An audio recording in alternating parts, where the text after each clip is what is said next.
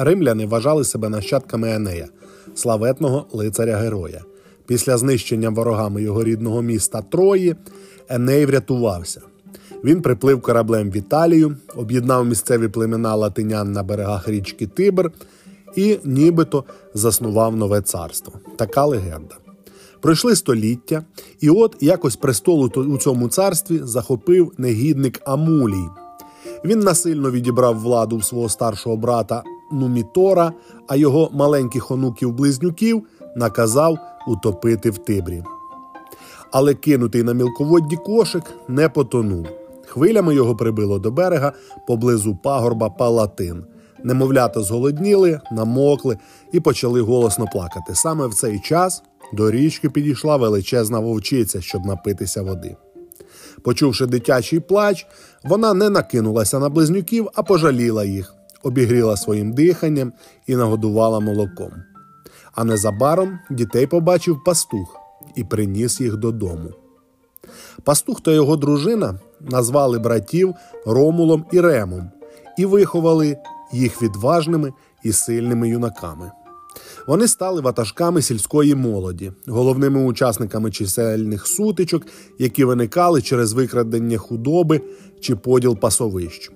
Але подейкували, що батьком близнюків був сам Бог війни Марс. Поступово брати згуртували біля себе загони однодумців і підняли повстання проти царя самозванця.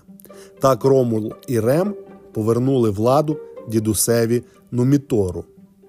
Самі ж брати зі своїми родинами переселилися на берег Тибру, у ті місця, де їх врятувала вовчиця.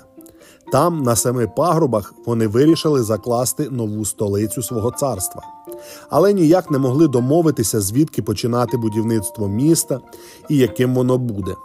Під час чергової сварки надто запальна вдача близнюків призвела до трагедії. Ромул ударив Рема так сильно, що той упав мертвим. Засмучений брат поховав його на пагорбі чорної вовчиці, біля якого знаходилася печера їхньої рятівниці. На пагорбі, де пролилася братня кров, і були зведені перші укріплення міста. Сталося це 21 квітня 753 року до нашої ери. Саме цю дату і вважають днем заснування Риму. Місто назвали ім'ям свого засновника Рим по латині Рома. Також Ромул і став його першим царем, або, як тоді називали, Рексом. Відтоді й досі римляни вважають Ромула батьком і захисником свого міста. Отже, першого царя Риму за легендою звали Ромул, і за іронією долі останнього також.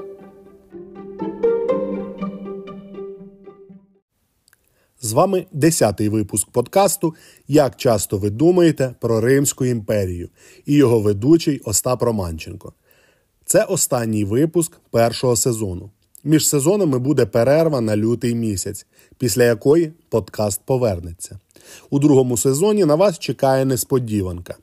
Але це вже спойлер, тож про все ви дізнаєтесь ближче до дати виходу другого сезону. Нагадую вам, дорогі слухачі, щоб ви не забували підписуватися на подкаст на платформах, де ви його слухаєте, і обов'язково порадьте цей подкаст своїм друзям. Можливо, вони також часто думають про Римську імперію.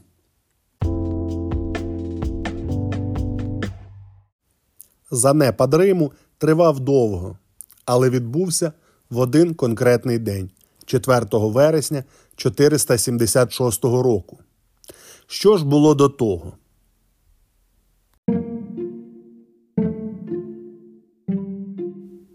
Перехід від республіки до імператорської форми правління, що остаточно відбувся в 27-му році до нашої ери з приходом до влади Октавіана Августа, що переміг усіх своїх ворогів, включно з Антонієм і Клеопатрою, про яких ви можете почути в одному з попередніх випусків, призвів до поступового розмивання інститутів громадянського суспільства.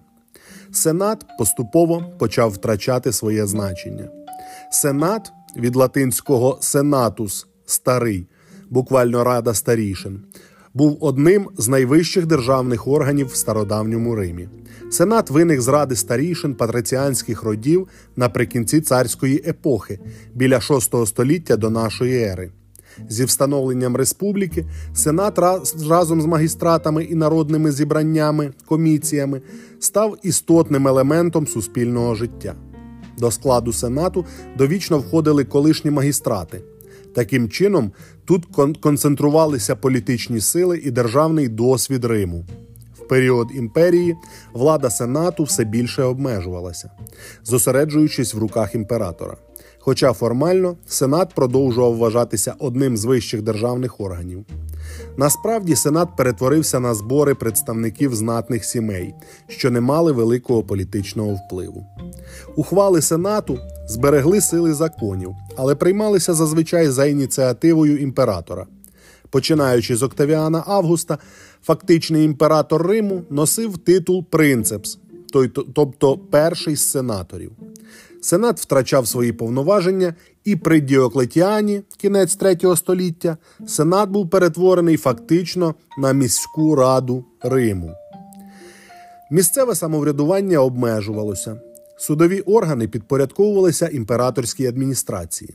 До початку третього століття державний лад перетворився в військово-бюрократичну монархію. Однак культурний і технологічний рівень імперії ще дозволяв їй домінувати над варварським оточенням. Після правління п'яти хороших імператорів в Римі загострилася боротьба за владу в імперії.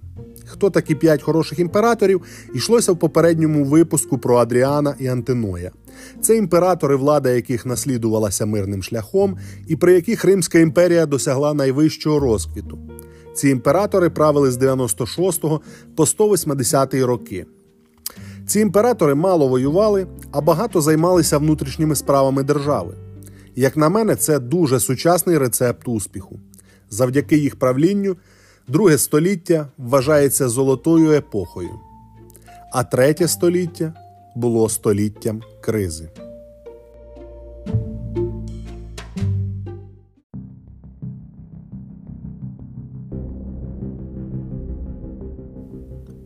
У третьому столітті германські племена раз у раз проривали укріплені кордони Римської імперії. Проте з великими зусиллями римським військам вдавалося відбивати варварів назад. І хоча частину прикордонних земель довелося віддати, імперія все ще трималася.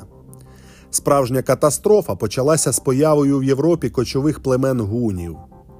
З невідомих причин вони покинули азійські степи біля кордонів далекого Китаю і рушили в тисячокілометровий шлях на захід. У 375 році гуни напали на германські племена готів, які жили на той час в північному Причорномор'ї за межами Римської імперії. Готи були прекрасними воїнами, але орди гунів скоро зломили їх опір.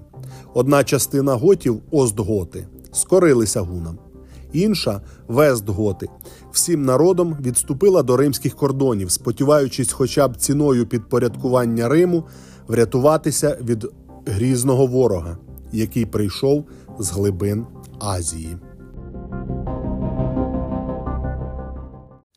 Крім проблем зовнішніх, були проблеми і внутрішні. Регулярно відбувалися громадянські війни, кульмінація яких вилилася в кризу третього століття. Це завдало удару по розвитку ремесел і торгівлі, а ряд міст були зруйновані. Кризовий і післякризовий періоди супроводжувалися поширенням християнства і занепадом античної культури.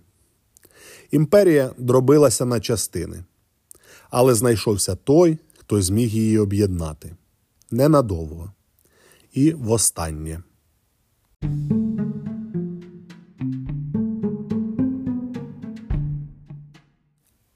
Останній імператор, який одноосібно правив єдиною Римською імперією, Феодосій І. Він дозволив готам селитися на території імперії і цим посилив вплив варварів у римській армії. Феодосій правив східною Римською імперією зі столицею в Константинополі. Про заснування і будівництво цього міста ви можете докладно почути у випуску про Костянтина Великого, ім'я якого і носить ця столиця. Феодосій відмовився визнавати легітимність Євгенія, який захопив владу в Римі, і влітку 394 року Феодосій направляє в Італію свою армію. 6 вересня 394 року в передгір'ях східних Альп на річці Фригіди на кордоні сучасної Словенії з Італією відбулася генеральна битва. Передовий загін війська Феодосія з 10 тисяч готів був повністю винищений Арбогастом, що сучасники вважали скоріше благом, ніж втратою. За Зосимою Євгеній під кінець дня після закінчення бою став передчасно святкувати перемогу. Полководець Аргобаст перейшов на сторону Феодосія, що, можливо, стало вирішальним фактором в розгромі узурпатора. Раптово воїни Феодосія прорвалися в табір західних римлян до намету імператора узурпатора, і Євгеній був схоплений, і також був негайно обезголовлений. Його голову на таці показали його військам, які в масі своїй перейшли на бік Феодосія І. Аргобаст втік у гори. За ним вислали погоню, і він закопався, щоб уникнути полону. У 395 році на кілька місяців Феодосій таким чином став фактичним правителем єдиної Римської імперії. В Римі він проголосив свого сина Гонорія імператором, скасував через сенат ряд стародавніх язичницьких церемоній і збирався повернутися в Константинополь, де на час своєї відсутності залишив правити старшого сина Аркадія. Але не так сталося, як гадалося. Феодосій І захворів і 17 січня 395 року помер від водянки в Медіолані, сучасний Мілан. Його забальзамоване тіло в тому ж році було доставлено до Константинополя для поховання. Перед смертю Феодосій встиг здійснити мирний розділ спадщини Римської імперії між синами. Старшому Аркадію дісталася східна частина зі столицею Константинополі, яка в сучасній історіографії отримала назву Візантія, а молодшому Гонорію відійшла бідніша та буремніша західна частина Римської імперії. Десятирічного імператора Гонорія Феодосій помістив під опіку довіреного полководця Стиліхона, якого за вісім років до того одружив на своїй племінниці Серені.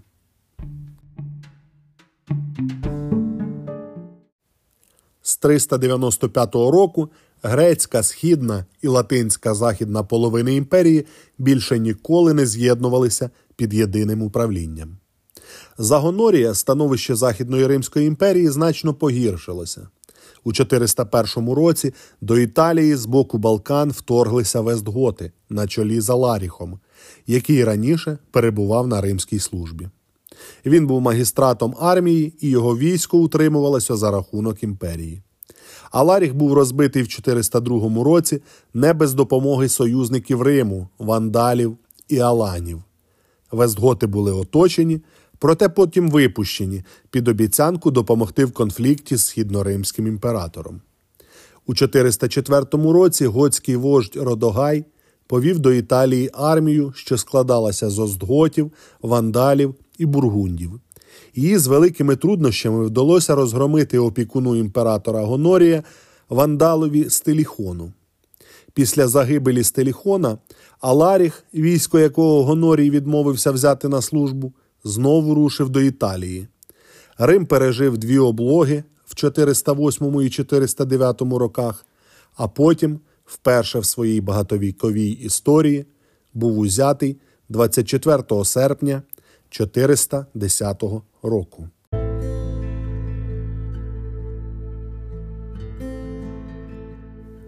«24 серпня 410 року Вестготи увірвалися до Риму через північну соляну браму.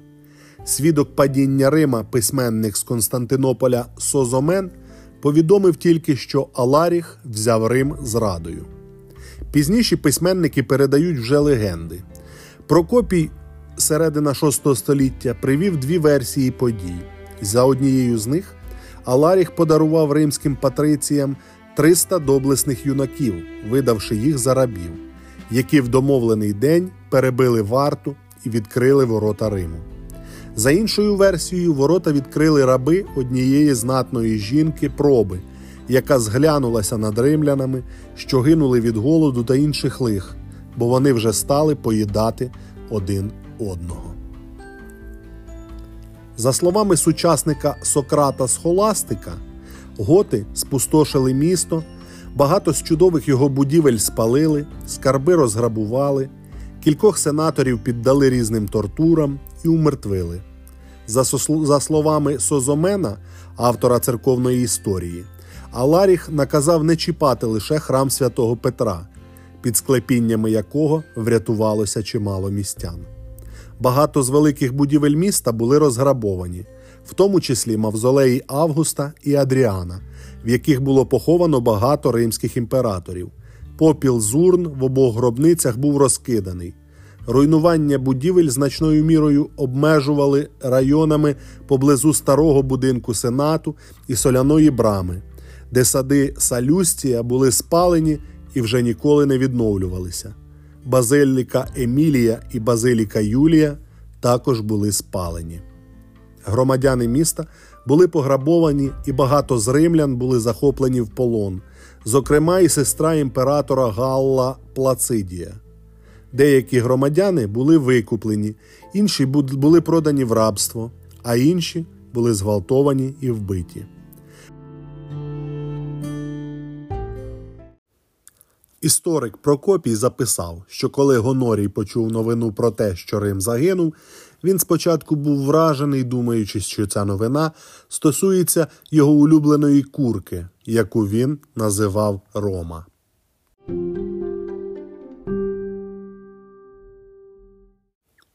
Руйнування міста йшло два повних дні. Готи не мали причин винищувати жителів, варварів цікавили насамперед їх багатства та продовольство, якого в Римі не було. На третій день готи покинули спустошений голодом Рим.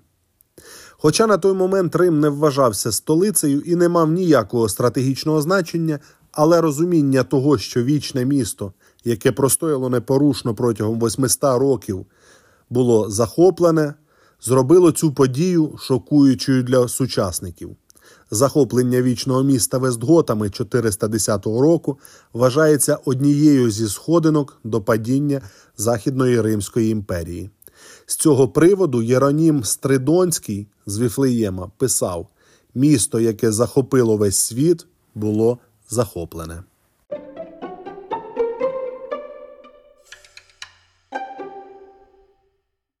Новою столицею стала неприступна Равенна, в якій імператор міг відчувати себе у відносній безпеці. Вестготам була виділена територія в Аквітанії, південний захід сучасної Франції. Ця територія формально залишалася в складі імперії, але фактично там було утворене перше варварське королівство. Одночасно Британія, частина Галії та Іспанія перейшли під контроль узурпатора Костянтина. Послана на придушення заколоту в 407 році армія спочатку здобувала перемоги, але потім змушена була відступити. Однак в 411 році війська Костянтина були розбиті воєначальником і майбутнім співправителем Гонорія Констанцієм. Тим часом варвари прорвали рейнський кордон і спустошували Галію та Іспанію. Ісидор так описав лиха населення Піренейського півострова від прибульців. Вбиваючи і спустошуючи, вздовж і впоперек, вони підпалювали міста і пожирали награбовані запаси, так що населення від голоду вживало в їжу навіть людське м'ясо.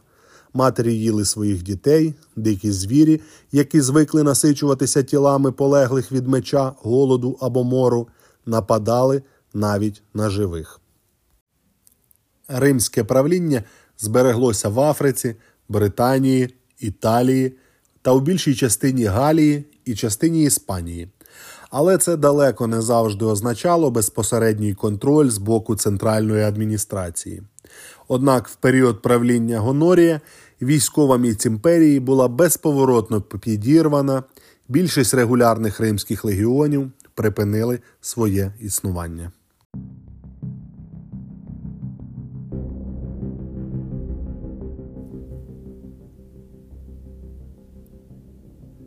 За часи правління Валентиніана III 425-455 роки тиск варварів на Західну Римську імперію лише посилився.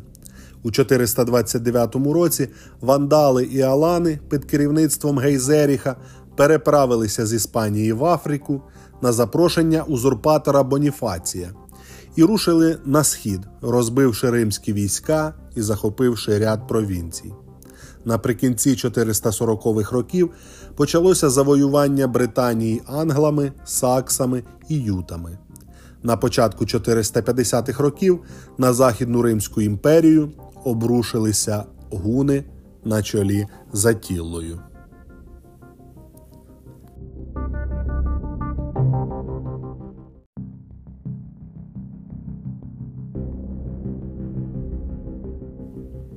У 450 році принцеса на ім'я Гонорія, сестра імператора Західної Римської імперії Валентиніана III, знаходилася в ув'язненні в Константинополі.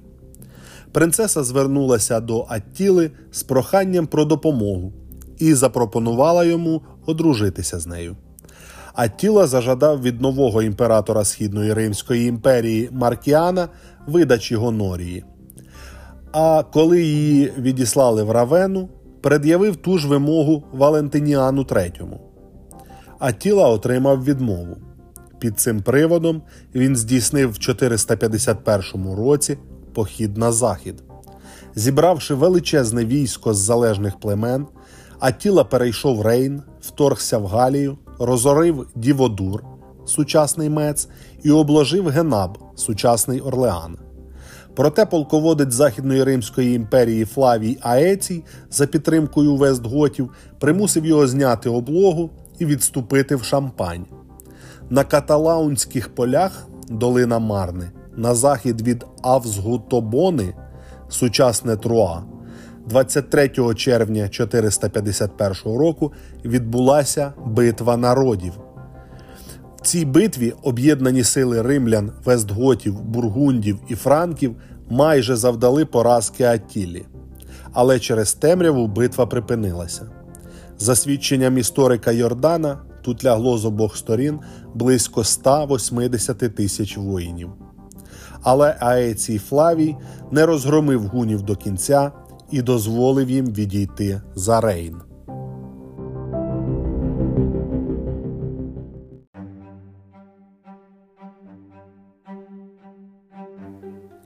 Навесні 452 року, зібравши нове військо, Аттіла вторгся до Італії.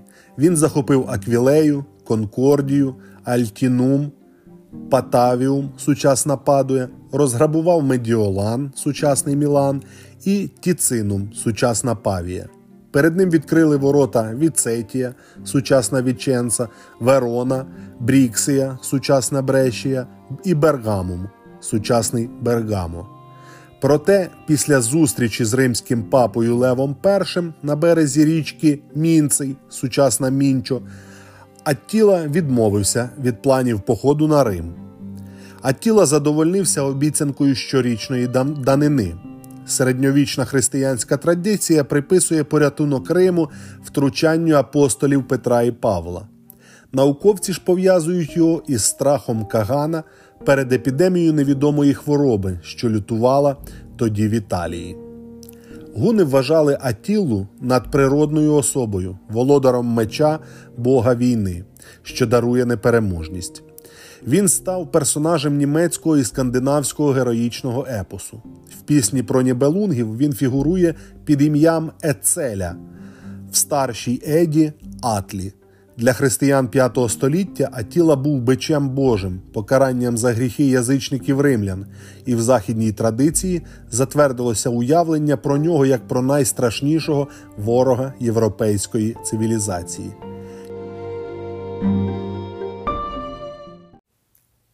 Римський імператор Валентиніан III не був порядною і приємною людиною, але він зробив декілька вчинків, які виявилися фатальними. Аецій, що дав бій Атіллі в каталаунській битві, був останнім великим римським полководцем неварварського походження. і Валентиніан вбив його в 454 році. Римський сенатор Петроній Максим, позначений двома консульствами, був принижений і ображений імператором Валентиніаном III.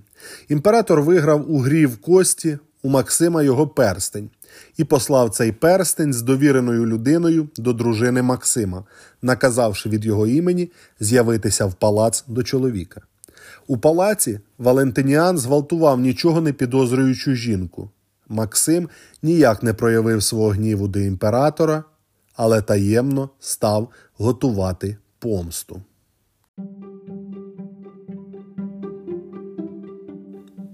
Гот Оптіла, що служив під керівництвом Аеція і був відданий йому, зарубав імператора Валентиніана III. У імператора не було синів або визнаних спадкоємців, і після смерті Аеція не було і командувача всіми арміями, чим і скористався Максим. За допомогою підкупу він домігся проголошення його імператором 17 березня 455 року.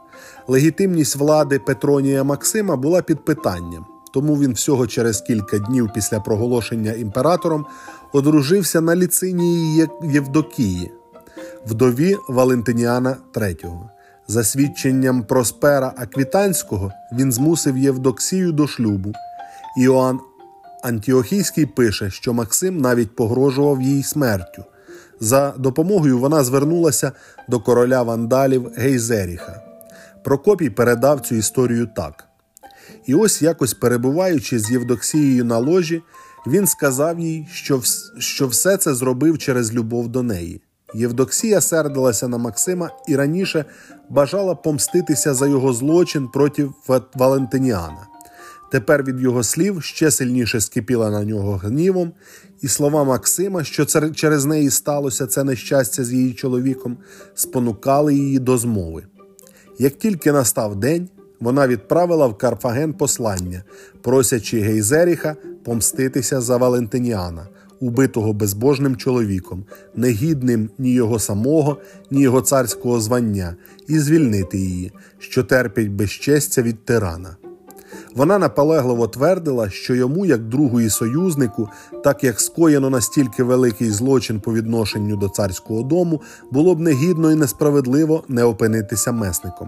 Вона вважала, що із Візантії нічого чекати допомоги і помсти, оскільки Феодосій, батько Євдоксії, вже закінчив дні свого життя і царство перейняв Маркіан.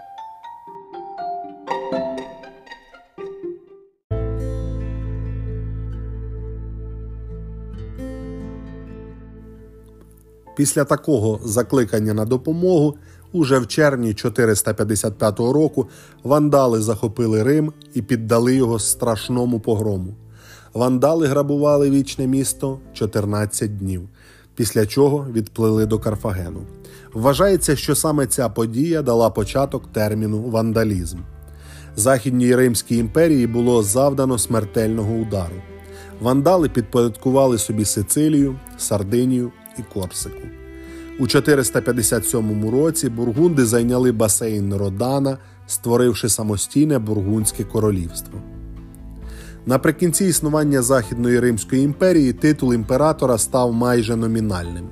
Останнім римським імператором, який намагався проводити самостійну політику, був Майоріан 457-461 роки правління. Йому вдалося відвоювати значну частину Іспанії і частину Галії та видати нові закони. Однак він був повалений варварським воєначальником Ріцімером і загинув в 461 році. Під владою Риму до середини 460-х років залишилася фактично одна Італія. Почалася низка швидких змін імператорів на троні, влада яких поступово втрачала навіть зовнішні ознаки імператори стали цілком залежними від волі варварських вождів, яким довіряли командування імператорською вартою. 4 вересня 476 року германський вождь, командир гвардії на ім'я Одоакар, усунув від влади 16-річного імператора Ромула Августа, відіславши його до його маєтку, де йому до кінця днів була призначена пенсія. Корону та пурпурову мантію імператора відправили до Константинополя на знак визнання єдиним володарем з титулом імператора східного володаря Зенона. В Італії було утворене власне королівство держава Одоакра. Цією подією історики традиційно завершують найдовший відрізок історії людства історія стародавнього світу. Останнього правителя Риму звали Ромулом, як і першого. Історія замкнулася.